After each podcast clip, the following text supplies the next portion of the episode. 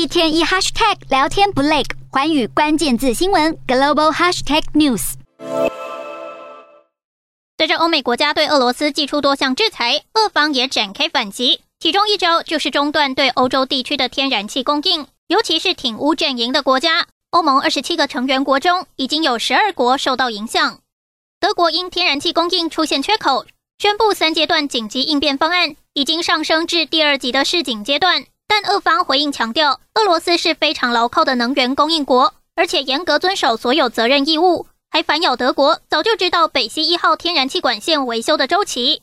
北溪一号天然气管线经由波罗的海连接俄罗斯与德国两国。上周北溪一号输送量下跌，当时俄方表示，原因出在西方制裁行动引起的技术问题，不得不减工。但在这之前，俄方也曾因为支付币别的问题，向波兰、保加利亚。荷兰、丹麦、芬兰等国中断天然气供应，因为这几个国家都拒绝配合俄方提出以卢布付款的新方案。为了舒缓天然气供应不足、国际气价上扬带来的冲击，欧洲多国已经拉高燃煤发电量，并呼吁民间与企业减少用量，避免冬季来临时陷入无气可用的窘境。